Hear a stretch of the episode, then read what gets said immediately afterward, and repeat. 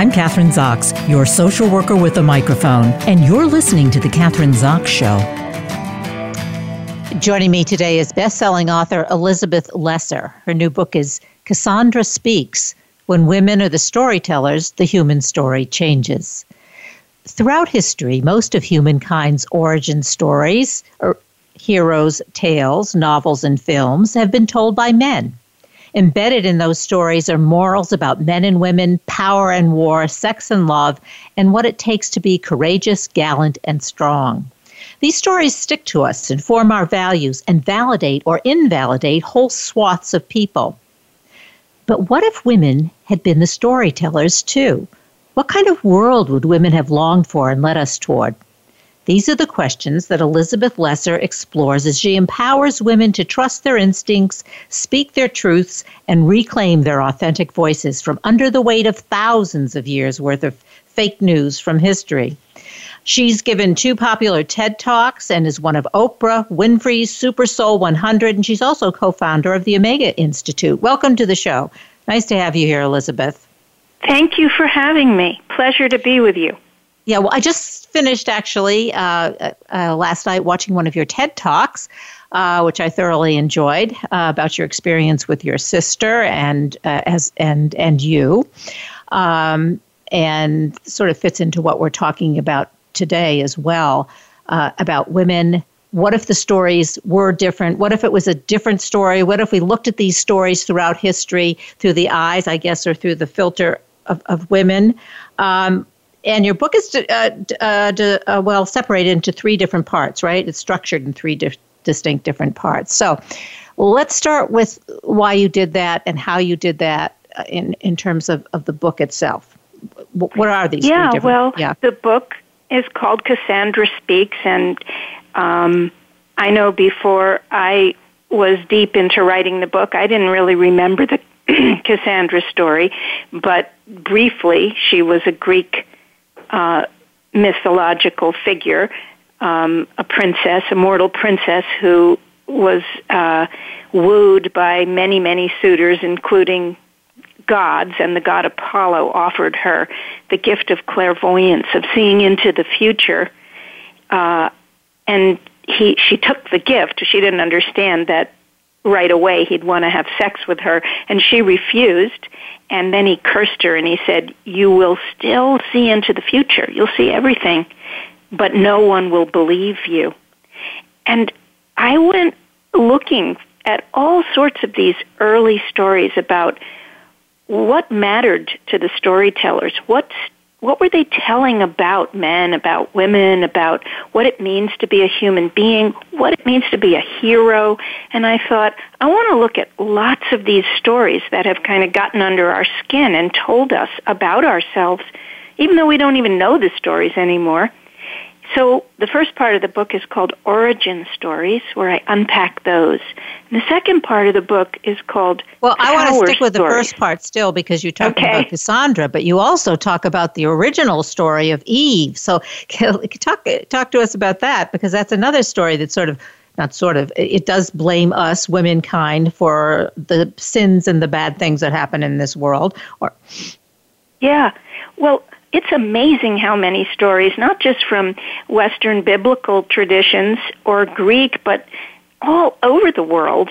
I do get more into the Western traditions because I'm a Westerner and they're the ones under my skin. But yes, Eve. Now you have to remember, so, some people listening may be Bible literalists, so apologies to you, but I believe the stories in the Bible were parables written by people, and those people were men. And our origin tale is about a man in a garden, and God notices he's lonely, and he gives him Eve, the first woman, and the first woman is painted as second in creation, but first to sin. And everything is blamed on her for following her instincts, her curiosity. She was curious, just like most of the heroic men in the Bible are. They're curious. They leave home. They go through all sorts of trials and failures of character, and then they grow and change.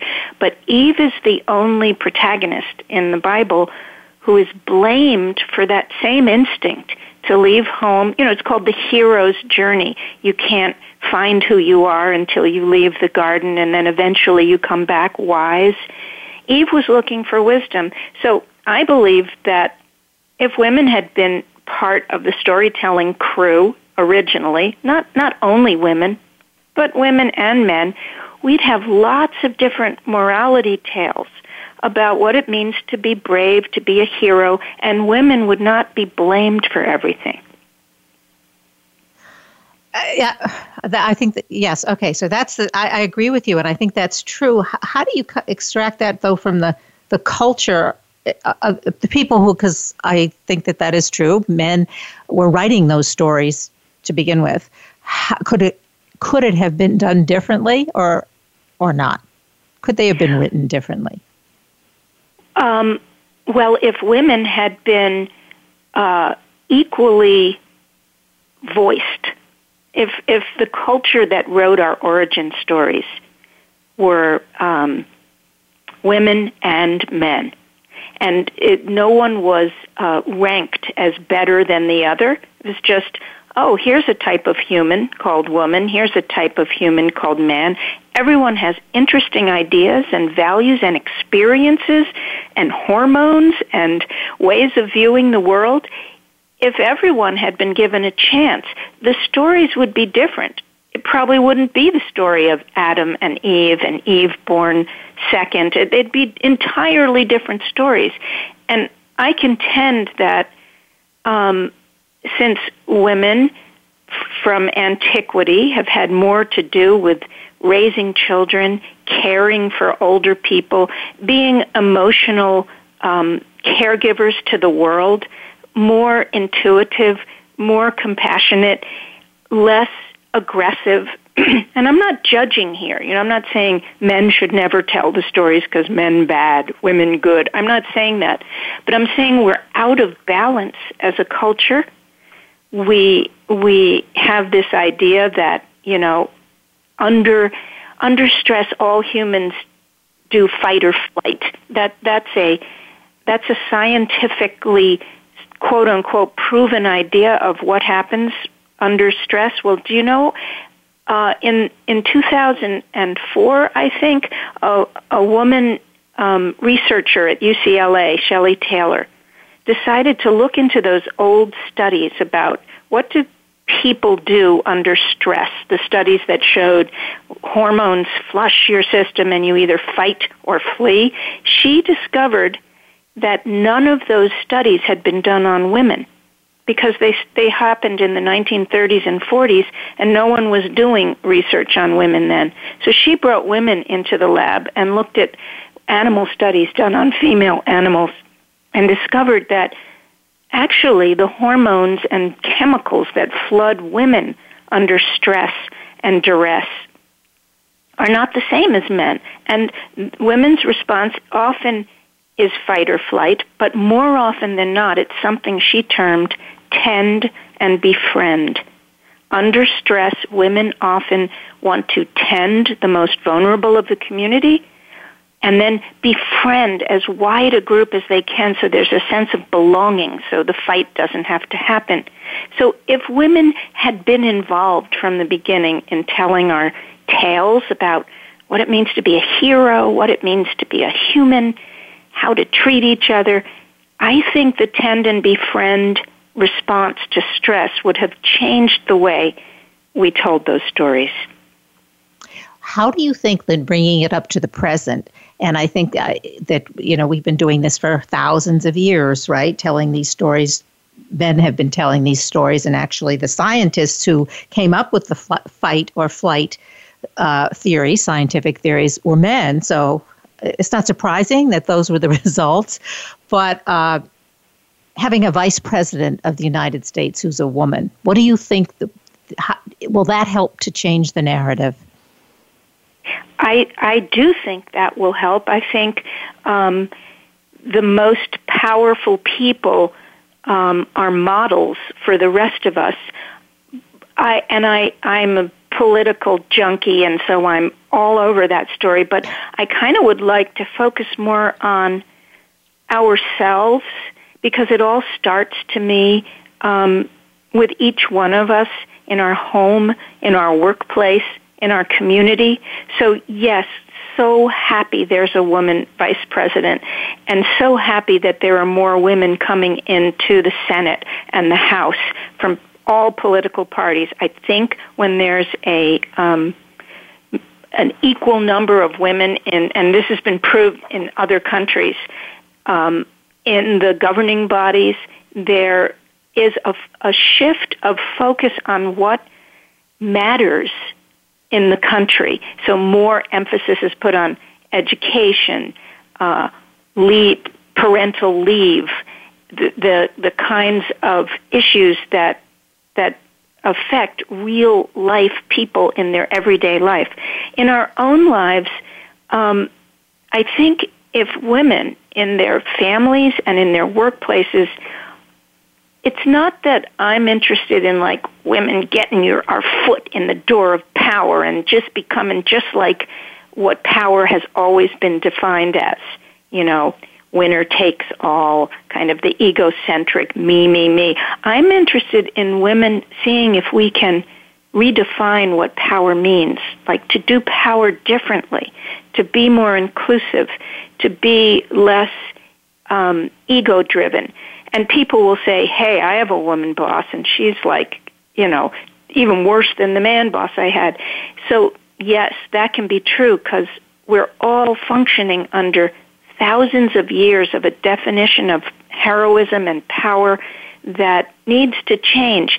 And I think if women get in touch with and validate our real voices and our deeper hearts and no longer think of ourselves as soft and naive and Pollyanna, but kind of give a musculature to empathy and love and care and and try to really be that in all of our realms, um, I think we'll begin to change what it means to be powerful. In other words, that's how we can do power differently. You know, as you're talking, I'm thinking about um, the studies that they've done on men and women when particularly in older people, when uh, somebody's spouse dies, and if it's a man who's left alone, they do they don't do as well on in a lot of you know health and emotionally mm-hmm. and socially alone as women do if you're talking about doing power differently and women somehow rise to the occasion even if they've had a good marriage or a good relationship but they seem to do a lot better uh, mm-hmm. uh, yeah as uh, yeah this is where to, i feel yeah it's been it's men have suffered just as much as women have under this idea that that to be a successful, powerful person, you have to kind of shut down your emotions and be like the strong, silent type. And it, it's it's painful not to be emotionally connected to people. You know, a lot of studies have shown women have more friends, women have more intact social circles, they're more in touch with their family, the children this is a power and and a blessing that women have that I think men and I'm seeing in the younger generation of men I'm seeing it in my sons who are parents and are being the most engaged fathers. And I often think wow that kind of fathering could change the world because within the family if boys see my dad is the one who makes my lunches. My dad is the one who knows my friends' names. You know, if that begins to change from the inside, it goes to the outside of the culture as well. I, I think that's true, and I have had the same experience with my son and his three sons, little babies to toddlers mm-hmm. and and uh, four year old, and, and it's a, yes, and he takes response. I mean, he's putting them to bed and he's feeding them and doing all the things that we consider we in the past perhaps have considered nurturing. I think that will change yeah. the world. Do you? Yes, I. That's you definitely will change the world. There's no question. I mean, my and this is a personal story, but you know, my four year old grandson had to go to the dentist for the first time, and because of COVID, he has to go in by himself because they don't allow parents in if you're four or older.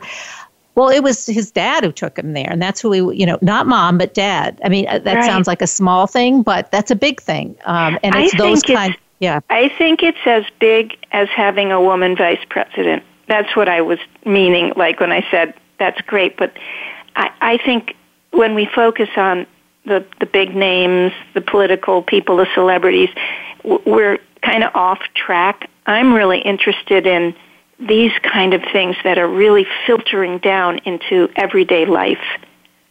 Do you think another part of that? I mean, it's also women, and uh, this is maybe more personal as well, but this is what I've observed as a social worker. You know, women really do. That's um, have traditionally done those kinds of things that we've been describing, but it's difficult for them to give up, and I'm putting it in quotes, that power. Mm-hmm. Because it is powerful, even though it hasn't been defined as powerful, it is. And so there has to be a real shift, as you say, and a balance between the two of them. Because in order to allow men to do that, right? Um, you're giving up a, I, don't want to say power. I, I, am not sure I'm saying it no, right. No, it is. Yeah. I, I agree. I have a part in the book that is called shadow work. And shadow work, maybe you know as a social worker, it's from the Jungian psychology. It's, it's being brave enough to take responsibility for the ways in which we don't give up power. That, you know, so women, we have to look at ourselves and not just look and say, oh, if men would only do this and if men had let women be the storytellers. A lot of what's going on is exactly what you say. If we say we want men to be more sensitive, more involved, uh, more empathetic, when they get into our quote unquote domain, we have to give over we also, I don't know if you've noticed this yourself or in your clients, but sometimes we're so branded as women and men, we may think we want our men to be more empathetic, but we still are functioning under that old patriarchal ideal that a man should always be strong and not admit that he's afraid. On some level, we're all caught in that, and women are still looking. I know sometimes when my husband breaks down and shows his weakness, I watch myself and I'm like, I don't like it. I don't know if I want this. So, it's a little scary.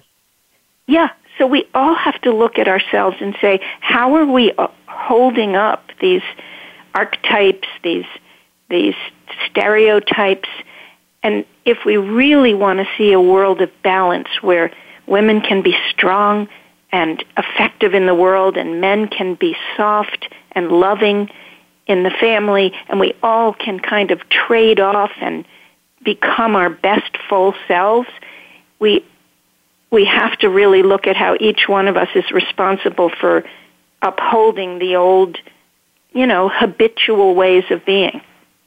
So we really have to take a look, obviously, take a look at our inner inner selves. And um, I'm thinking of another example. I have a 90 plus year old mother who 10 years ago going to the grocery store and, and complaining about the men shopping in the grocery store. That's her territory. Yeah. You know, they have their, they get their carts are in my way and they've got the kids and they don't know how to handle it. And, and really yeah. being incensed because that's how she, that was her territory and, and don't infringe upon it.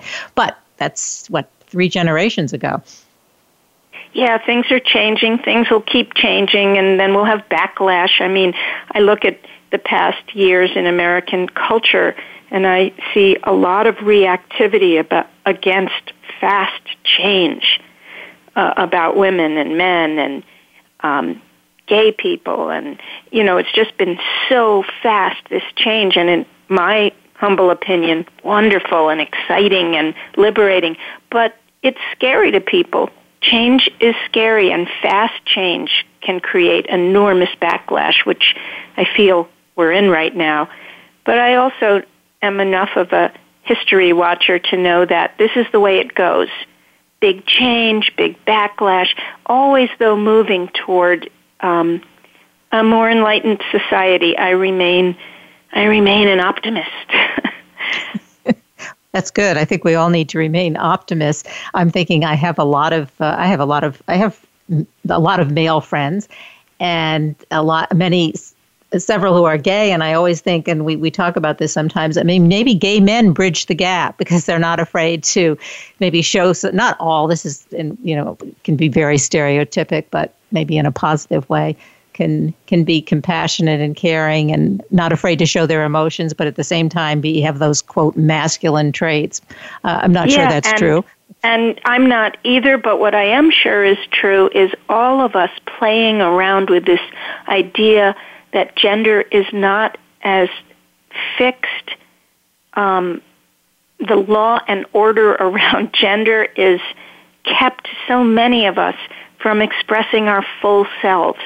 And those old stories still hold us in place so that even now as a woman, I mean, I've been a businesswoman, I've been out in the world a lot, even, I still have these weird kernels of shame in me to admit that maybe, yeah, I'm a powerful person.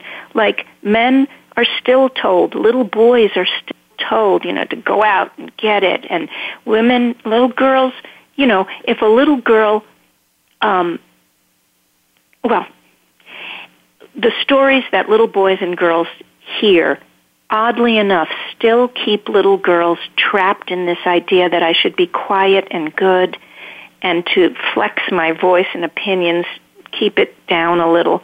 And boys are told the opposite. It, this is still going on. And I still feel it in me.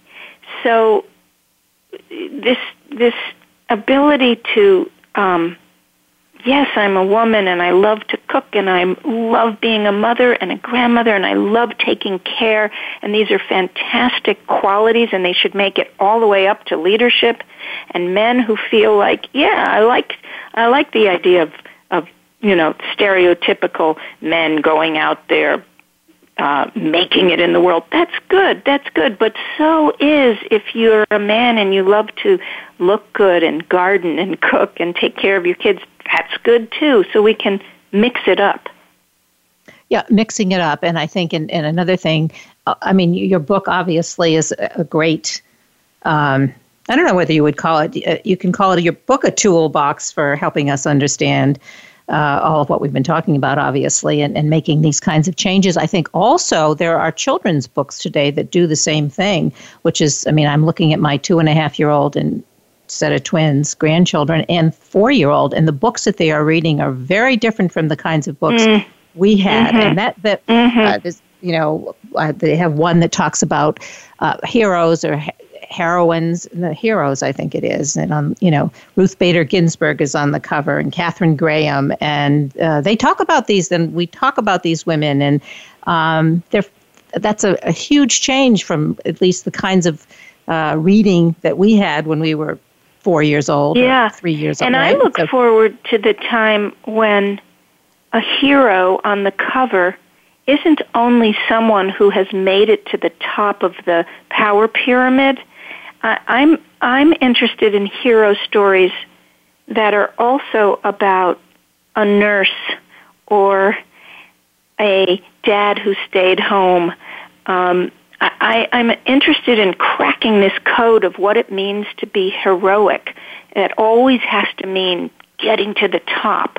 Um, I think many of our heroes go unsung, and they're social workers who are in the shadows of society, taking care of the most vulnerable people and not looking for accolades, but just following this internal urge to care. I'd, I'd like the urge to care to become heroic.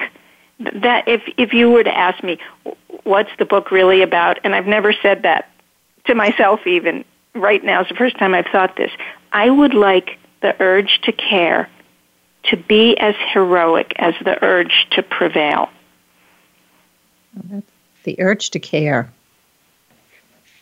Yeah, and I and I that's something that that we have. I that I mean I think that's really well said because we aren't we don't do that. We we have these heroes. You have to be at the top of your game. You have to be the king or the queen. Uh, but you don't have to be the king or the queen. You have to be. It has to be come from your inner self, and I think that's that's key. The urge to care we have to allow ourselves to do that. Mm-hmm. What's been the response to your book? What has the response been? Um, uh-huh. It's it's been so interesting to have it come out.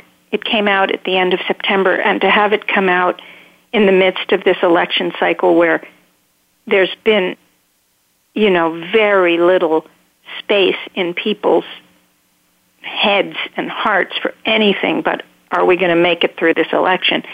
Um, but within the context of that, it's been wonderful. It's been it's doing well, and people seem to understand that yes, this idea of changing up what it means to be a powerful person and letting women be the people who help redefine that.